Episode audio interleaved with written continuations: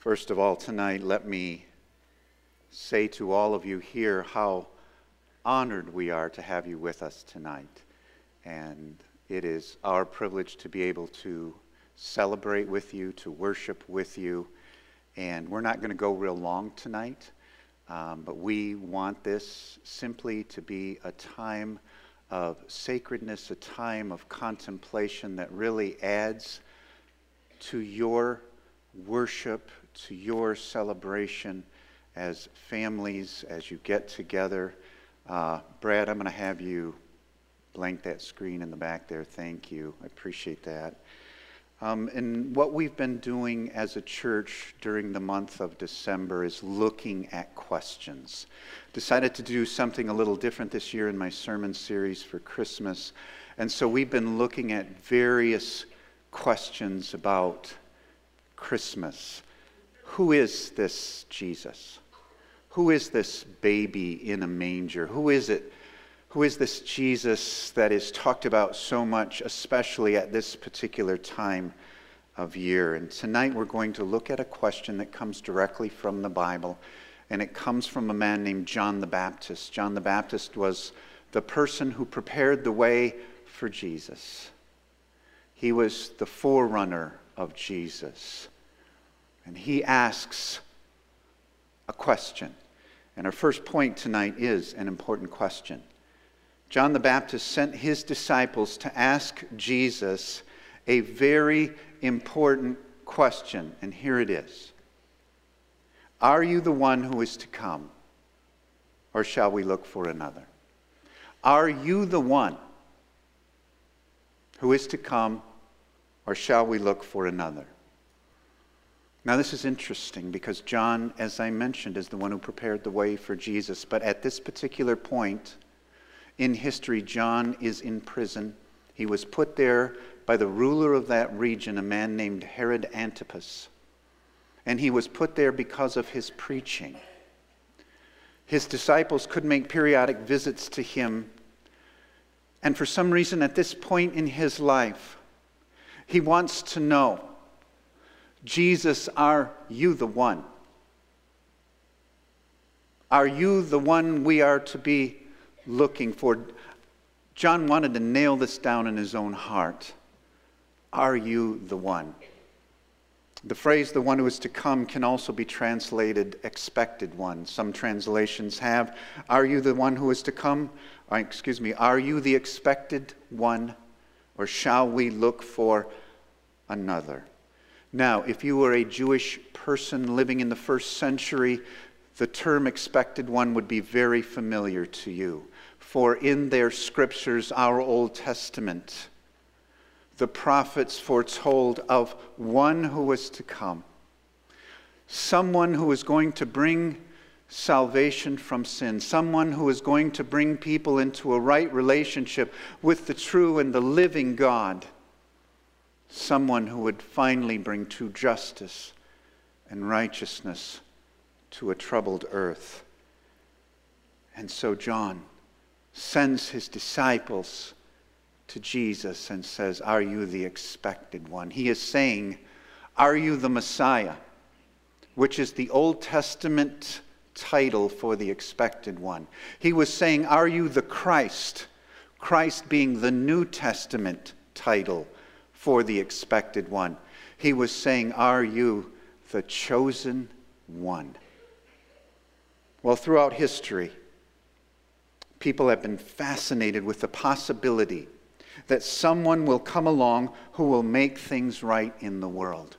Throughout history, people have wondered will there be a king? Will there be an emperor? Will there be a world ruler who will finally make things right in this world? Is there a man? Is there a woman who will one day come to power, who will make things right? We are fascinated by this. Think with me just about some of the films that have been made in modern film history. How many of the films have focused on this thought? We think of the Matrix movies, the three movies, the trilogy, in which they wonder throughout is Neo the one? Morpheus believes right from the very beginning that Neo is the one that they have been waiting for, the one that they have been looking for. In fact, the name Neo means one who will bring peace. Is he the one that will free us from the deception and bondage of the Matrix? We think of the five Terminator movies. And in the Terminator series, the Savior is John Connor. And John Connor is called the leader of the worldwide resistance and the last great hope of mankind.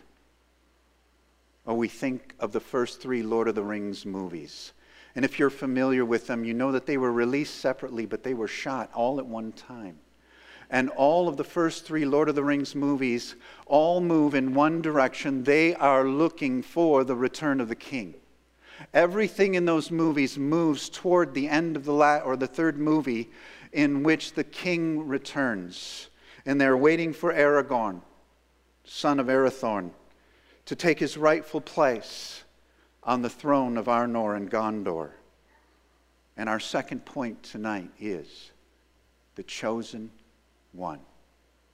The Bible clearly teaches that on Christmas Day, the long awaited chosen one came into the world. It is a momentous night, a night really like unlike any other.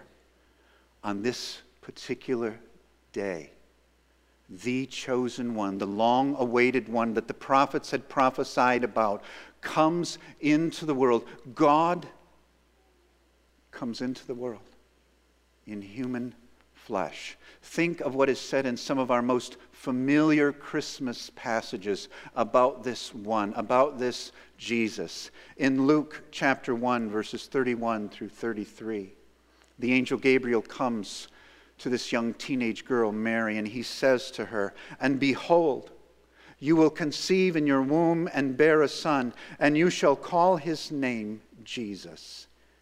He will be great and will be called the Son of the Most High. And the Lord God will give him the throne of his father David, and he will reign over the house of Jacob forever, and of his kingdom there will be no end. Think of it. Think of what this angel says to Mary. He will be called Son of the Most High he will reign forever. Of his kingdom there will be no end. We think of Matthew chapter 1 and verses 20 through 23, in which Joseph is wrestling with the whole question of whether or not he should marry the one he is engaged to, whether he should take Mary as his wife, for she is with child and they have had no relations. And he is wrestling with this. And it says, An angel of the Lord appeared to him in a dream, saying, Joseph, son of David, do not fear to take Mary as your wife. For that which is conceived in her is from the Holy Spirit. She will bear a son, and you shall call his name Jesus, for he will save his people from their sins. All this took place to fulfill what the Lord had spoken by the prophet Behold, the virgin shall conceive and bear a son, and they shall call his name Emmanuel, which means God with us. Mary will bear a son, and he will save his people from their sins. Mary will bear a son and he will be called incredibly Emmanuel, which means God with us. God with us. When we think of the wise men, the Magi who come from the East, these scholars, these philosophers, these great intellectuals, and they are led divinely by the light of a star and in Matthew 2, verses 10 and 11, it says, When they saw the star, they rejoiced exceedingly with great joy. And going into the house, they saw the child with Mary, his mother, and they fell down and worshiped him. Then, opening their treasures, they offered him gifts gold and frankincense and myrrh. These great men of learning come and they fall down and they fall down and they worship him. When the disciples of John the Baptist come to Jesus, he answers John's question. Now remember the question Are you the one who is to come, or shall we look for another? Are you Jesus? Are you the expected one? And in Matthew 11, verses 4 through 6, Jesus answers John's question. And Jesus answered them Go and tell John what you hear and see. The blind receive their sight, and the lame walk. Lepers are cleansed, and the deaf hear. And the dead are raised up, and the poor have good news preached to them. And blessed, and blessed is the one who is not offended by me. Jesus is quoting directly from the prophet Isaiah. He is saying, John, everything that Isaiah said about the coming Messiah, I am fulfilling right before people's very eyes. Tell John, go and tell John that lives are being changed in a miraculous way. The blind are receiving sight. The lame are walking. Lepers are being cleansed. The deaf are being given the ability to hear, the dead are being raised up. Go and tell John that lives are being changed all over the place.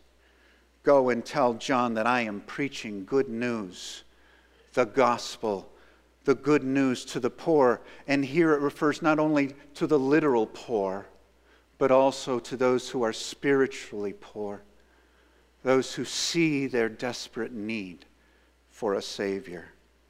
And go tell John that all who believe, all who believe may come to me. He says, and blessed is the one who is not offended by me. It literally means blessed is the person who does not stumble over me.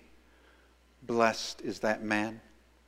Blessed is that woman. Blessed is that boy. Blessed is that girl who has the innocent faith of a child and embraces me as the expected one, as the chosen one. What is Jesus saying? He is saying, Yes, John, I am the Messiah. Yes, John, I am the Christ. Yes, John, I am the chosen one. Yes, John, I am the expected one. Tonight, as we meet here together in what I believe God provides as a sacred moment, a moment in time where we have come aside from our activities. And it may be that the Spirit of God is touching your heart, touching your mind, touching your emotions tonight. And it may be that you are longing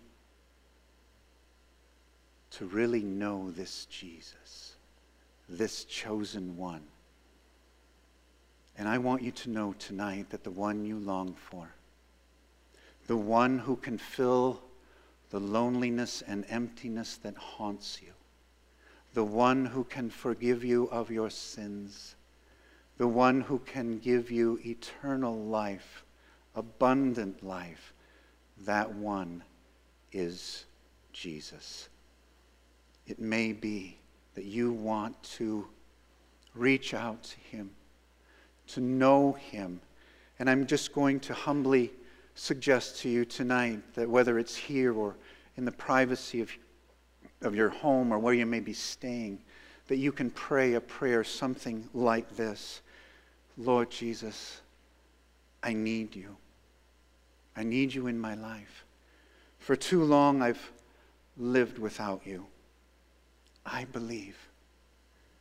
I believe that you are the one, that you are the expected one who came from heaven.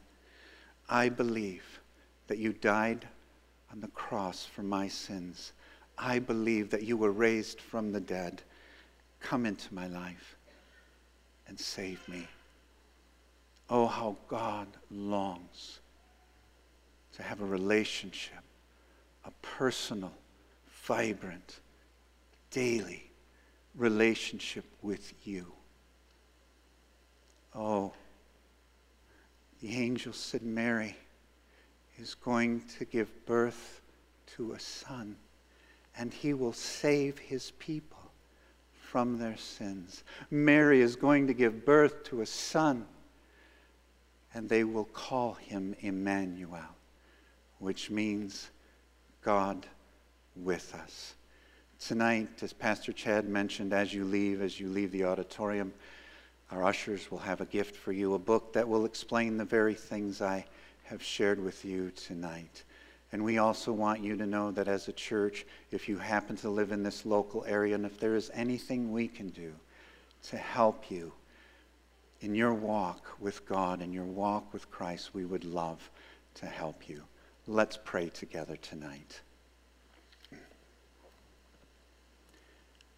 Father, what an honor it is for us to be able to call you Father, to come into the presence of the living God.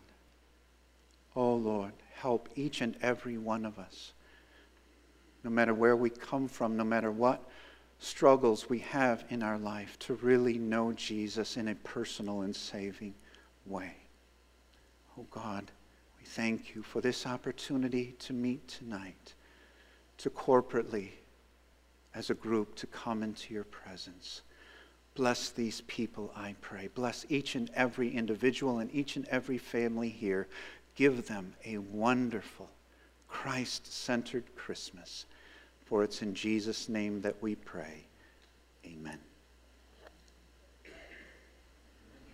With me as we close in song.